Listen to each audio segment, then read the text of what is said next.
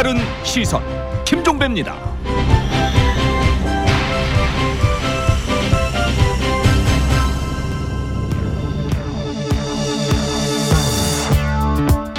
(2016년 4월) 총선 공천 실패로부터 지난 (5월) 대선 패배에 이르기까지 국정 운영 실패에 대한 정치적 책임을 물어서 박근혜 전 대통령에게 자진 탈당을 권유해야 한다. 이 자유한국당 혁신위원회가 이런 내용의 3차 혁신안을 오늘 발표했습니다. 친박 핵심인 서청원, 최경환 두 의원의 자진 탈당도 함께 권유했습니다. 당내 친박계는 즉각 반발하고 나섰죠. 이 대여 투쟁을 해야 할 시점에 왜 또다시 당을 둘로 나누려고 하느냐? 정치는 과거보다 미래를 보고 가야 하는데 이런 인적 청산이 국민 정서에 부합하겠는가? 이렇게 반발하고 있습니다. 자유한국당의 박근혜 지우기 가야 할 길은 여전히 멀어 보입니다.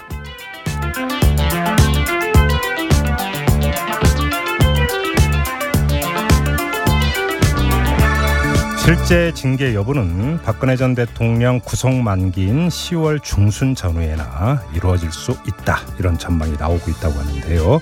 자 자세한 내용 잠시 후 혁신위원에게 직접 들어보고요. 색다른 시선 김종배입니다는 오늘도 우직하게 하루를 정리해 드립니다. 색다른 시선으로 꼽은 오늘의 이슈부터 만나보시죠.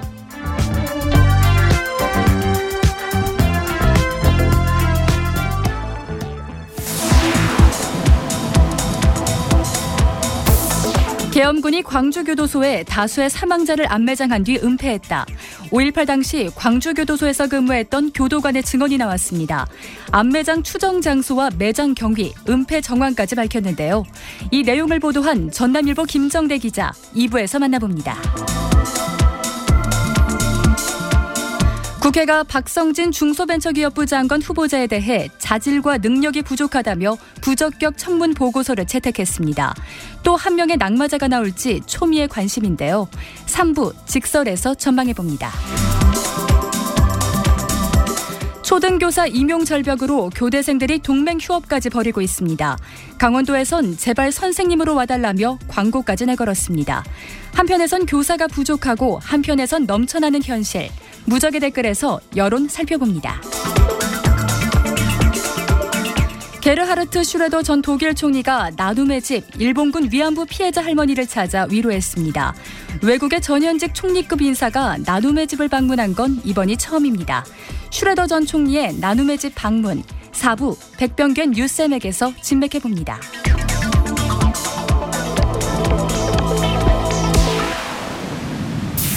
네.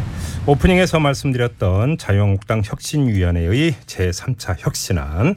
자, 혁신위원 한 분을 스튜디오로 저희가 직접 모셨는데요. 지금부터 이야기 나눠보겠습니다. 최해범 혁신위원이십니다. 어서 오십시오, 위원님. 예, 반갑습니다. 최해범입니다. 네, 발족을 할 때 저희가 한번 인터뷰를 모신 적이 있었는데요. 아, 예, 예. 네. 자, 박근혜 전 대통령에 대한 탈당 권고안이 채택이 됐습니다. 네네. 요 구체적인 내용 여쭤보기 전에 예. 이 방안은 원래 지난주에 발표하려고 하다가 홍준표 대표 요청으로 연기를 했다는 이야기가 있던데 맞습니까? 그 홍준표 대표의 요청이 저희 저희 저희에게 직접 온 건 아니지만은 네. 어, 일단 내부에서도 지금 상황에 음. 어 그때 핵실험 문제도 있었고 어, 또 대여 투쟁 뭐 장애 장- 장애 투쟁 말씀하시는 거죠? 예, 예. 그것도 있었고 해서 음. 어수선한 분위기보다 네. 좀더 가라앉은 다음에 발표한 게 낫겠다 이런 판단에서 네네. 어, 오늘 어제 발표했습니다. 오늘 알겠습니다. 오늘 발표했습니다. 알겠습니다. 이 박근혜 전 대통령에 대한 자진 탈당 권고 이유는 뭐 굳이 여쭤볼 필요가 전혀 없을 것 같고요. 예, 예. 관심사는 예. 자진 탈당을 하겠느냐 이거 아니겠습니까? 근데 예. 일전에 잠깐 이제 뭐 탈당 이야기가 나왔을 때 보도에 따르면 박근혜 전 대통령은 펄쩍 뛰었다. 내가 왜 탈당하냐? 네. 할 거면 제명시켜라. 예. 이런 반응이 있었다는 보도가 있었는데 자진 탈당이 되겠습니까? 글쎄 그런 반응은 확인된 바는 없고요. 이게 물론 보도에 따라서 드리는 질문이긴 합니다만. 음. 네. 그래 그런데 이제 어뭐 그런 지금 구, 구속된 상황에서 네. 탈당서를 제출하고 음. 이럴 경황이나 정신은 없을 걸로 생각합니다. 네네. 예, 그래서 이제 이후에 음. 결정이 나면은 그 당에서 그 절차대로 진행할 것 같습니다. 그래서 만약에 지금 그 탈당계를 내지 않으면 바로 제명 절차로 들어가야 된다 이런 입장이십니까? 그렇죠. 당규상 그 탈당서를 제출하지 않으면 10일 이후에 예. 어, 그 제명 처리가 하도록 그 음. 당규상 그렇게 규정돼 있는 걸로 알고 있습니다. 알겠습니다. 지금 홍준표 대표 같은 경우는 이제 구속 만개, 뭐 1심 판결 이후 네네. 그때 가서 이제 자진 탈당을 추진을 한다 이런 입장을 내놨는데 뭐 혁신이하고도 혁신이도 그것은 받아들인 거고요. 글쎄요. 저는 그 홍준표 대표의 그런 입장에 대해서는 좀 이해가 안 됩니다. 아 그래요? 예. 음. 어 저희가 이거 판단하는 거는 네. 어, 탄핵이랑 어, 정치적 실패, 음. 국정 운영 어, 실패 어, 이런 문제에 대한 정치적 책임을 물은 것인데 예. 사법적 처리 여부와 전혀 무관한 거거든요. 그렇기 예. 때문에 1심 판결 여부에 따라서 음. 이 징계의 여부가 가려지는 거는 좀 아, 맞지 의미- 않다고 생각합니다. 예, 예. 그렇죠. 이거는 어, 정치적 책임을 묻는 것이고 어떤 음. 어, 뭐 죄를 지었기 때문에 뭐 탈당을 시킨다 이런 건 아닙니다. 예. 그러면 지금 잠깐만요. 그러면 지금 그 지금 그 말씀은 혁신위 전체에서 공유가 된 그 입장입니까 아니면 최혜본 위원의 개인 아, 입장입니까? 제 개인 어, 저도 오늘 그 홍준표 대표의 그 얘기를 네. 어, 보도를 통해서 들었기 때문에 예. 어, 저는 제 개인적인 의견이죠. 아, 이 개인적인 문제는 예. 오늘 뭐 혁신위에서 전혀 논의된 바가 없죠. 또, 아, 그래요? 예, 그렇죠. 예. 그러면 이게 이제 그 지금 당장 탈당 공고를 해야 되느냐, 10월 넘어가서 해야 되느냐를 놓고는 네네. 혁신위 차원에서 논의조차 가 돼본 적이 없다 이런 말씀이시고요. 그렇죠. 그 시기에 대해서는 음. 논의를 한 적은 없죠. 예. 다만 이제 제 개인적인 생각은 음. 어, 그런 판단을 저희가 내, 내렸으니까 네네. 당에서는 신속하게 음. 어, 절차를 밟아야 되지 않나 이런 생각을 하고 있습니다. 그러면 최 의원님 입장에서는 지금 구치소로 탈당계 가져가서 그러니까 바로 그 사인 받아와야 된다 이런 입장이시네요. 어, 이 보도가 아마 변호인을 통해서 들어갔을 걸로 생각합니다. 아, 그렇겠죠. 아마, 예, 그렇다면은 거기서 저희가 뭐 받으러 오고 가고 하는 것은 또 맞지도 않고요. 구도 의사 표명만으로도 충분하다. 그렇죠. 예, 아, 예, 알겠습니다. 자 그리고 이 서청원 최경환 의원에 대해서도 자진 탈당을 권고를 해야 한다 이런 방안이 들어갔는데 네. 그 지금 바른정당에 가 있는 의원들이 네. 그 그때는 새누리당이었죠. 새누리당 네. 탈당하면서 그러니까 이두 의원을 포함한 이른바 친박 팔적을 규정한 적이 있었습니다. 윤상현 의원이라 다른 의원들 여섯 명을 더 추가로 했었는데 네네. 근데 지금 딱 두 명으로 그러니까 좁혀서 탈당 자진 탈당 권고를 했는데 왜 두 명으로 좁힌 겁니까? 이 여섯 명이든 여덟 명이든 다 자의적인 판단이라고 생각합니다. 그분들도. 예. 어, 근데 저희는 이제 이거 어, 구체적인 징계 절차를 밟아야 되는 것이기 때문에 네.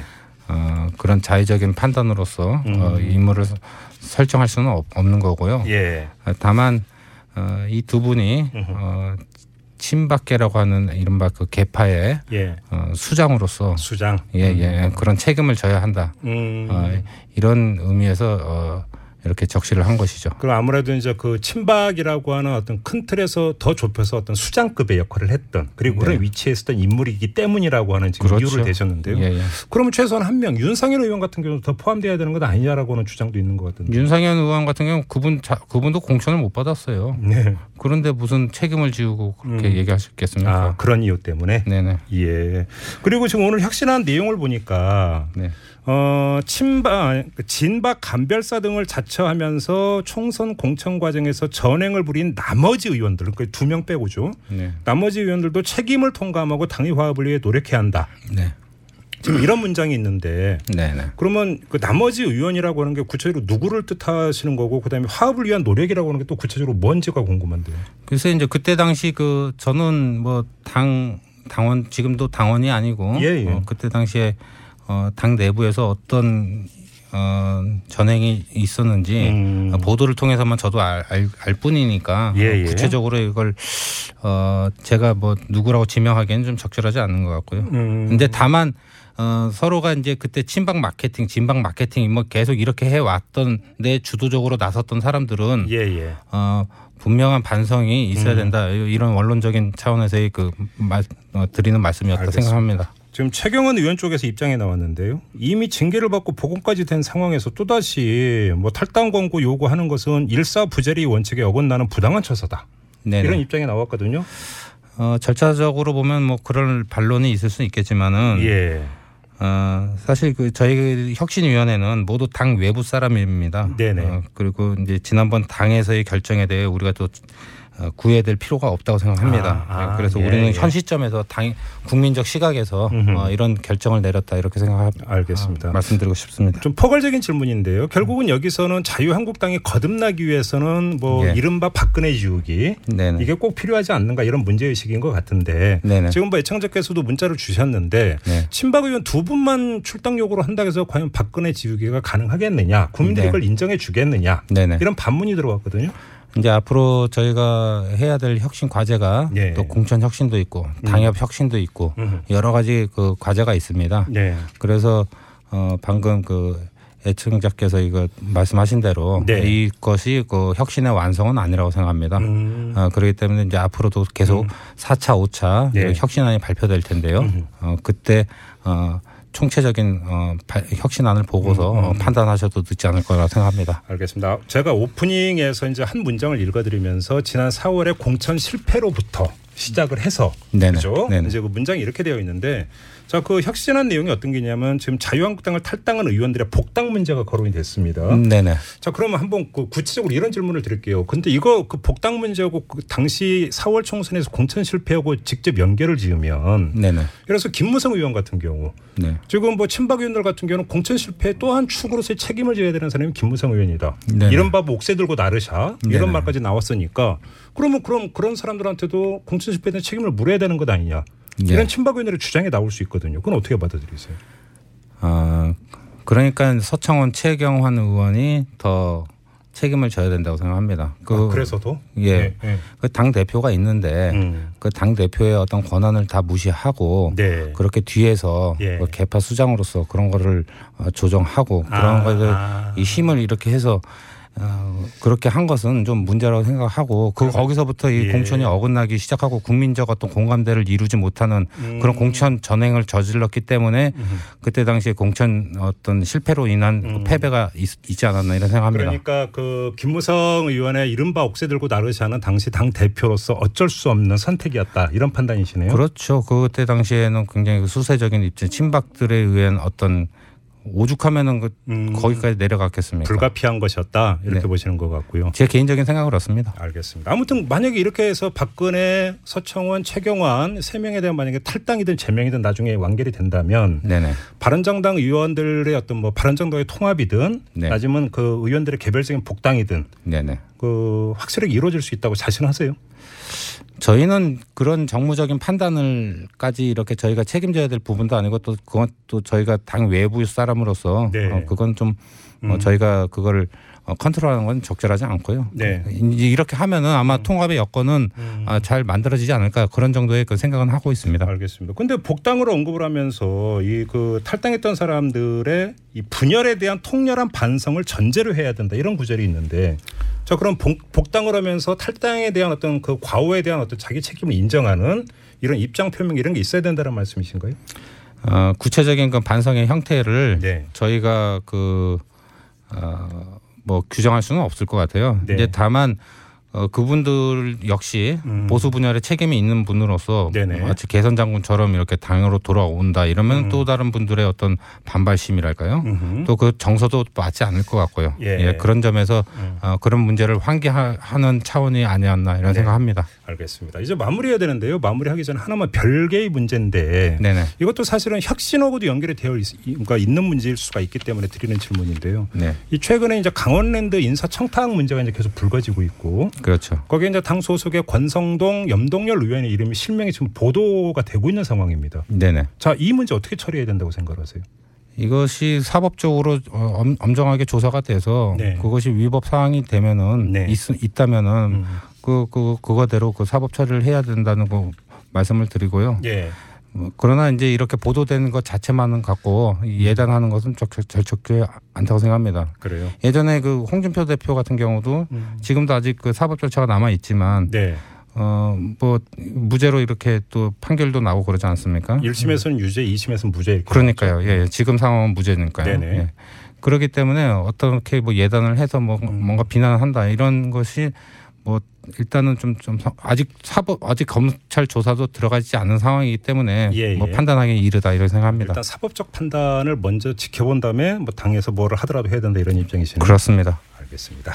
자 말씀 여기까지 드릴게요. 고맙습니다. 아, 감사합니다. 네, 지금까지 자유한국당의 최혜범 혁신위 원과 함께했습니다. Yeah, 조회 색다른 시선 세상을 바라보는 법 진짜는 진짜를 알아보는 법 오늘 뉴스를 들어볼까 진실을 따라 미래를 그려본다 오늘의 뉴스가 바로 내일의 역사 Show me the 뉴스 네, 강양구 프리랜서 기자 모셨습니다. 어서 오세요. 네, 안녕하십니까. 강양구입니다. 자, 그럼 첫 소식은 박성진 중소벤처기업부 장관 후보자 소식이네요. 네, 그렇습니다. 네. 박성진 중소벤처기업부 장관 후보자에 대한 부적격 의견 인사청문 보고서가 국회 상임위를 통과했습니다. 더불어민주당 의원들은 퇴장했다면서요? 네, 퇴장한 가운데 의결이 음. 진행이 되었습니다. 네. 네, 여야 간사가 어제부터 이 보고서 채택을 위한 논의를 계속했었는데 네. 일단 자유한국당, 국민의당, 바른정당은 오늘 오후 3시를 음. 기준으로 해서 네네. 자진 사퇴를 하라고 음, 의견을 밝혔는데 자진 사퇴를 안 했죠. 그러니까요. 그러면서 더불어민주당이 퇴장한 상태에서 음. 부적격 인사청문 보고서를 채택했습니다. 네. 근데 일각에서는 사실상 더불어민주당 의원들도 적극적으로 박성진 후보를 옹호하지 않았다는 데 주목해서 음, 이제 묵인한 것이라고 보는 시각도 있습니다. 부적격 의견을 네. 채택하는데 무기란 것이다. 뭐 이게 일반적인 지금 분석인 것 네. 그렇습니다. 음. 그래서 이제 공은 이제 청와대로 넘어갔는데 상당히 청와대가 부담스러운 상황이 되었습니다. 그러니까요. 이제 지금부터 이제 한 내일 정도까지가 고비가 아닐까 네. 싶은데요. 결과가 어떻게 나올지 한번 보죠. 자, 다음은요. 오늘 해양경찰청 해양경찰의 날 기념식이 있었습니다. 네네. 문재인 대통령이 직접 참석을 했는데요. 오직 국민의 생명과 안전만 생각하는 국민의 해경으로 거듭나야 한다. 음. 국민이 다시 한번 기회를 주었다라면서 네. 해양경찰청에 뼈를 깎는 혁신을 주문했습니다. 네. 이 자리에는 세월호 유- 유가족들도 참석을 했거든요. 정말로 문재인 대통령 이 말은 정말로 의례적인 게 아니라 정말로 네, 새겨들어야 되는 그렇습니다. 이야기입니다. 해경이 세월호 참사 때 했던 뭐라고 해야 됩니까? 실망스러운 모습. 네, 전력을 생각하고 네. 정말로 거듭나야 됩니다. 네. 네. 그러니까 승객들에게 퇴선 명령도 안 내린 채 선장과 선원들이 무책임하게 빠져나왔을 때 해경이 어떤 조치를 했는지 국민이 지금도 묻고 있다고 질타를 하면서 네. 세월호를 영원한 교훈으로 삼아 달라고 당부를 했습니다. 맞습니다. 네. 해경도 경찰이잖아요. 네. 경찰의 제1의 의무는 국민의 신체와 재산을 지키는 거 아닙니까? 그렇죠. 네. 문 대통령 치사 이후에 해경 100의 함정이 해상에서 다섯 차례 기적을 올렸는데요. 네. 이는 세월호 미수습자 다섯 명을 끝까지 찾겠다는 의미였다고 합니다. 알겠습니다. 네. 자, 다음은요. 네, 서울 공립초등교사 선발 인원이 사전 예고된 105명에서 385명으로 늘어났습니다. 네네. 네, 일단은 그 교육대학교를 다니는 학생들이 음. 이제 한숨을 쉬- 한숨 한숨을 내쉬게 됐는데요. 음. 이 조희연 서울시 교육감은 임용대란 사태를 막기 위해서 교육부의 추가 중원 조치가 없는 상황에서 서울시 교육청이 나름의 자구책을 통해 최선을 다했다라고 네. 밝혔습니다. 네네. 그리고 또 시험 준비에 매진해야 할 시간에 거리로 나올 수밖에 없었던 수험생들에게도 송구하다고 사과를 했습니다. 네네. 하지만은 조 교육감은 이 교원 수급 문제를 근본적이고 구조적으로 해결하기 위해서 정부와 교육청 사이에 긴밀한 협력이 필요하다고 강조하면서 음. 인구 절벽 또 학령 인구 급감 이라는 국가적 위기 속에서 교사 양성, 선발 체계, 임용 체계, 인사 시스템 등 모든 것이 다시 정비되고 논의되어야 되지 않겠느냐. 아 그러니까요. 의견을 밝혔습니다. 제가 볼 때는 좀 중장기 계획을 그 다시 짜야 되는 게 어제 저희가 뭐 염치는 세상에 짚었습니다만 기간제 교사의 정규직화 문제도 있고. 네, 그렇습니다. 또 학생 수 급감이라고는 그 추세가 있고. 예, 그리고 또그 1인당 교사 1인당 학생 수를 어느 정도 적정 인원으로 그러니까요. 할지 이런 문제도 사실 있고요. 이거에 대한 어떤 사회적 합의가 전제가 돼야 임용 그러니까 수급 계획이 또 짜여지게 되는 것 아니겠습니까? 오늘 발표된 건 말 그대로 임시 방편이라고 네, 봐야 되는 그렇습니다. 거고요. 그러니까 조교육감은 이제 원론적인 문제 제기를 했는데 네. 이게 좀 구체적인 내용으로 좀 채워졌으면 좋겠습니다. 알겠습니다. 네. 자 경제 관련 소식 있네요. 네, 김동연 경제부총리 겸 기획재정부 장관이 2020년까지 최저임금을 1만 원으로 올리겠다는 문재인 정부 공약과 관련해서 속도나 정도는 상황을 보고서 고려해야 한다고 속도 조절 가능성을 오늘 대정부 질문에서 시사를 했습니다. 네. 일단은 김 부총리는 그 중산층의 최하한선 정도가 음. 시급 1만 원 정도기 때문에 네. 일단은 문재인 정부의 공약 자체는 맞는 방향이다라는 걸 전제를 하면서도 음. 금년에 인상하면서 중소기업 직접 지원 정책을 냈기 때문에 네. 내년에도 이런 것들을 시행하면서 최저임금 인상과 관련된 속도 조절을 해야 되지 않겠느냐라는 의견을 냈습니다. 근데 듣- 가만히 듣다 보니까 속도 조절 여지가 없는 게 자 내년도 최저임금이 이미 결정이 돼 있지 않습니까? 네. 2020년에는 광역대로로 만원 돼야 되는 거 아닙니까? 그렇죠. 그럼 2019년 그러니까 그러니까 시- 최저임금만 결정을 해야 되는 거잖아요. 네. 여기서 뭔 속도 조절합니까? 근데 이제 시행 과정에서 여러 가지 어려움이 있, 있는 것 같습니다. 음. 당장 이제 다음 소식이 그것과 관련된 소식인데요. 네. 이 공정거래위원회가 이 편의점 같은 곳의 심야 영업 시간들을 오, 열- 오전 12시부터 오전 7시 또는 오전 1시부터 오전 8시로 늘리고 네. 영업 손실 발생 기간 기준도 3개월로 단축하는 내용의 법 개정안을 오늘 입법 예고했습니다. 그러니까 이제 0시부터 7시가 되는 거죠, 오전 7시. 네, 그렇습니다. 네. 그런데 그러니까 현재 영업 손실이 발생할 경우에 심야 5시간 영업 단축이 가능하도록 한 기준을 7시간으로 확대하는 것이 네. 시장 현실을 무시한 입법이라는 지적이 나오고 있습니다. 아, 그래요? 왜냐하면 이 개정안에 포함된 오전 7시에서 8시 사이는 편의점 업계에서는 매출이 가장 많이 나오는 황금 시간대이기 때문에 출근 시간대죠. 네, 음. 이 실효성이 떨어지는 탁상 행정이라는 지적인데요. 네. 이게 또 최저임금이랑 연동이 됩니다. 어. 그러니까 내년부터 최저임금이 인상돼서 편의점 가맹점주 등 소상공인의 인건비 부담이 커지자 음. 이 심야 영업 시간을 늘리는 식의 꼼수 정책을 내놨다는 지적입니다. 그렇군요. 네네. 음, 그러니까. 이게 그러니까 시행 과정에서 굉장히 복잡한 여러 가지 일들이 맞물려 있는 것 같습니다. 네. 자, 다음 소식은요. 네, 네이버가 법조계 고위인사들의 자녀들에게 특혜성 교육과 인턴십을 제공한 것을 인정하고 네. 오늘 공식 사과했습니다. 네. 한성숙 네이버 대표는 오늘 발표한 사과문에서 진경준 전 검사장의 딸과 법조계 고위 관계자 아들에게 네이버에서 특혜성 교육과 인턴십을 제공하는 등 부정적인 혜택을 제공한 것에 대해서 공식 사과를 했습니다. 네. 음. 이 언론에 보도된 것처럼 비공식적인 경로로 특정인들의 자녀에게 체험형 인턴십 등의 혜택이 제공된 점을 진심으로 사과드린다면서 네. 앞으로 더욱더 투명하게 시스템을 갖추고 경영을 하겠다라고 약속을 했습니다. 한마디로 금수저한테 기회 더 줬다라는 거잖아요. 네 그렇습니다. 오히려 흑수저한테 기회를 더 줘야 되는 거 아닙니까? 당연하죠. 그래야 공평한 거 아닙니까? 그리고 또 네이버 같은 글로벌 기업을 지향하는 기업에서 음. 이런 일이 생겼다라는 것 자체가 좀 나쁘끄러운 일이죠. 그렇죠. 네. 네. 자, 다음으로 넘어가죠. 네, 오는 15일부터 25% 선택 약정 요금 할인이 음. 이제 시작이 되지 않습니까? 네네. 근데 기존의 20% 요금 할인 가입자도 위약금 없이 이 혜택을 누릴 수 있게 되었습니다. 아, 그래요? 그러니까 약정 만료 기간이 끝나지 않아도 음. 네. 약정 기간이 6개월 남은 시점부터는 위약금 부담 없이 25%로 재약정을 할 수 있도록 했다라는 것입니다. 네. 그렇고요. 또 기관차 추돌 소식 있네요. 네, 경기도 양평군의 경의중앙선 선로에서 평창 동계올림픽 수송 지원을 위해서 시운전 중이던 기관차 간의 추돌 사고가 발생해서 네. 이 기관차를 운전하던 40대 기관사 한 명이 숨지고 이 같이 있었던 여섯 명이 다쳤습니다. 아이고 예 예. 네, 음. 이들 기관차는 이날 오전 4시에 서원 쪽으로 5분 간격으로 5분 간격으로 출발해서 열차 자동 방호 장치의 정상 작동 여부 등 신호 체계 점검을 하다가 네. 사고를 일으킨 것으로 음. 확인되고 있습니다.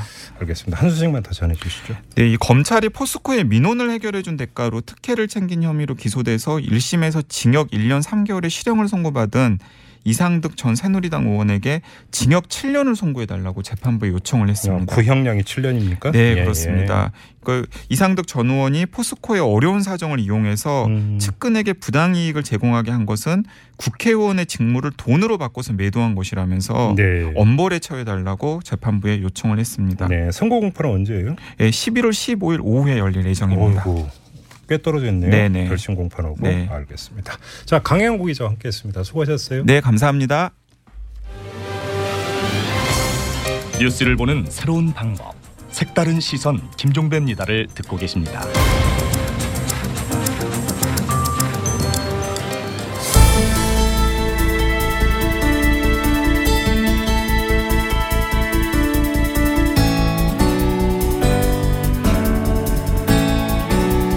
계엄군이 광주 교도소에 다수의 사망자를 안매장한 뒤에 은폐를 했다. 이런 증언이 나왔습니다. 5.18 당시 광주 교도소에서 근무했던 전직 교도관의 증언인데요. 자, 이 내용을 보도한 전남일보의 김정대 기자 연결해서 자세한 내용 들어보겠습니다. 여보세요. 아, 예, 안녕하세요. 예, 안녕하세요. 자, 이 그 증언 내용이 어떤 건지 좀 개괄 좀 해주십시오. 아, 증언 내용이요? 예, 예. 예. 그러니까 이제 그 광주 그5.18 그 광주 민주화 운동 기간 동안에 예. 상당히 이제 많은 시민들이 그 안에서 또그 계엄군에 의해서 구타도 받고 네. 어, 또 이제 죽어 나갔다는 얘기들은 이미 많이 있어 왔고요. 네네. 또 이제 그분들이 일부가 광주 교도소에 묻혔다라는 얘기들도 수탁에 있어 왔거든요. 네. 이제 그런 부분에 대해서 실제로 당시 안매장 냈던 분들이 발견된 사례도 있었고 음, 이제 그거에 있었지만 이제 그게 상당히 그, 그 이후에는 뭐 이렇다 할 성과가 없는 상황에서 이번에 이제 당시 재직 교도관 분들이 예, 어, 거기 5월 5.18, 5월 5.18 그 항쟁 기간 동안에 네, 실제 사망자들도 봤고, 음, 폭행 당하는 모습도 봤고, 음, 이 시신들을 계엄군이 어디론가 이제 옮겨가서 이렇게 파묻고 그런 부분들도 이제 봤다는 거죠. 예, 그러니까 좀 정리를 하면 5.18 당시에 교도소에 복역돼 있던 사람들을 상대로 구타를 하거나 사망한 일은 좀 알려졌지만 그러죠. 요번에 이제 새로 나온 증언은 그게 아니라 군인들이 교도소 밖에서 시신을 그 갖고 와서 교도소 안에 안매장을 했다 이 내용인 거죠. 아, 그건 아니고요. 예. 이거는 이제 저희가 이제 취재를 해보니 네. 그 안에서 사상자가 많이 발생했어요. 교도소 안에서 예, 예. 예, 예. 그 안에서 이제 상당한 이제 사망자가 이제 발생을 했는데 예. 이제 그 안에서 어 이분들이 이제 시위대를 잡아와서 이렇게 구타를 하는 과정이나 이런 상황에서 이제 죽은 분들을 음. 교도소 내에 뭐 감회장을 하거나 음. 감회장을 해서 이제 그것을 나중에 다시 파가지고 옮겨갔다는 얘기도 있고요. 아. 그리고 아직까지 이제 암매장 아직까지 이제 그 그분들이 많이 이제 행적이나 이런 부분들이 불투명한데 네.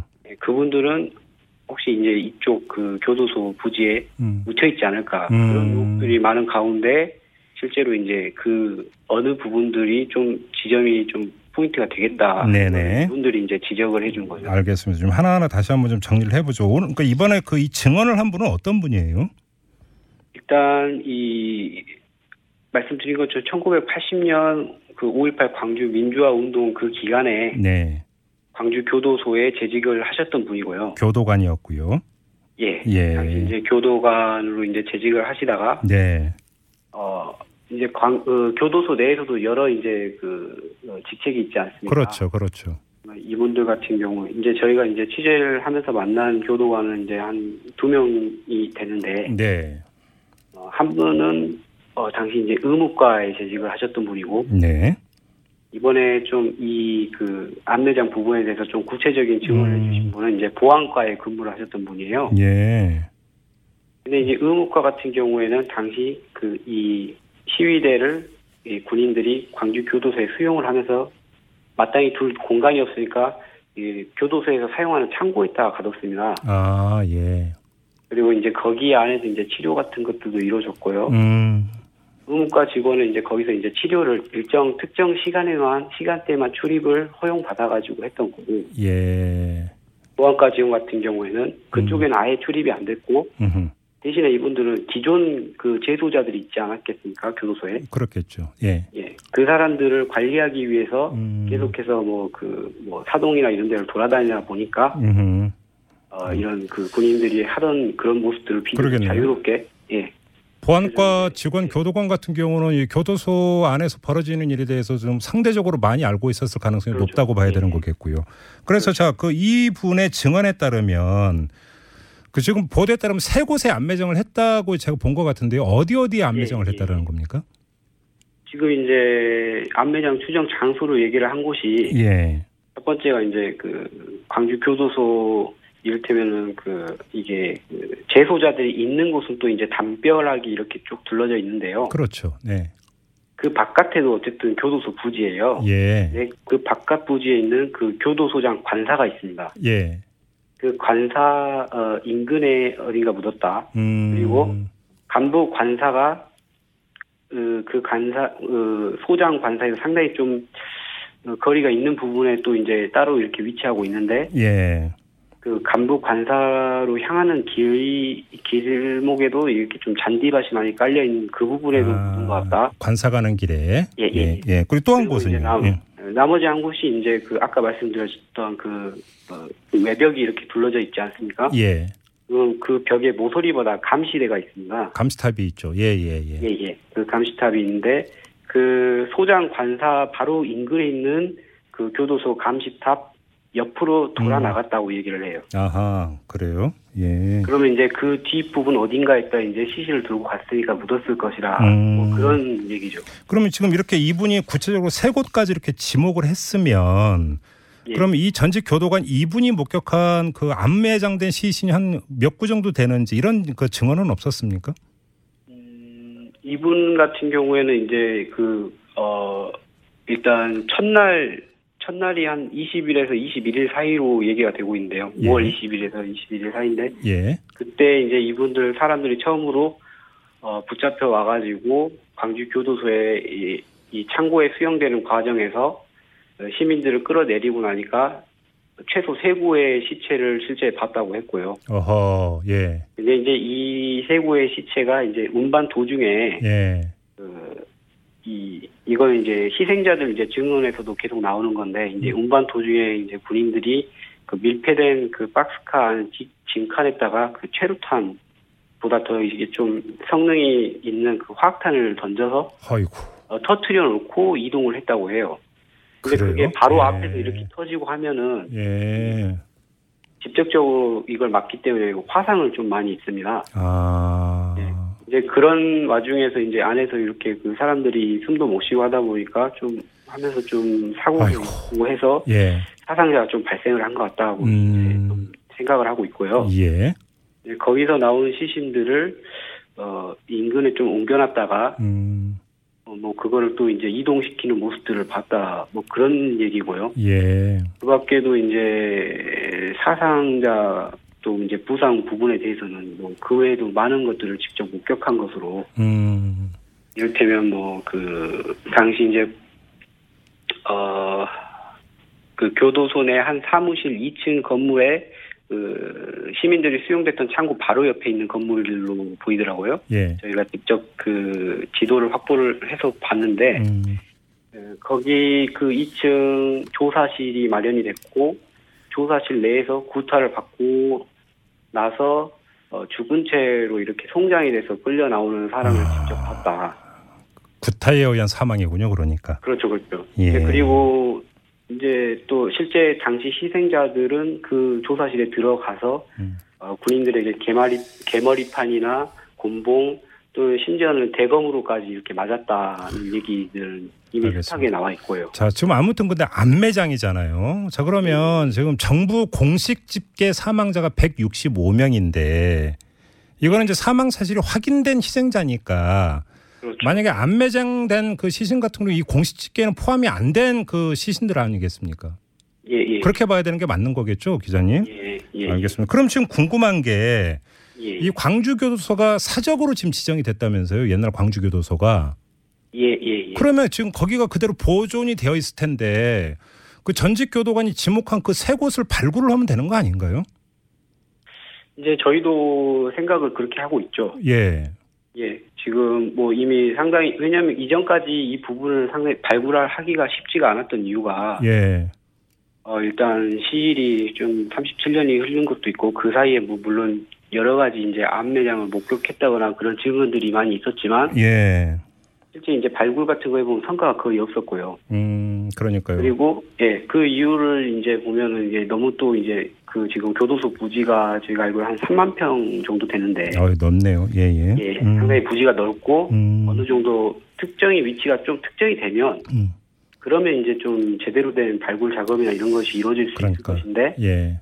이제 그런 어, 이 지금 이번처럼 어, 그 전직 그 교도 교도 간의 어떤 신빙성 있는 네네. 그런 구체적인 이 증언이 알겠습니다. 것이죠.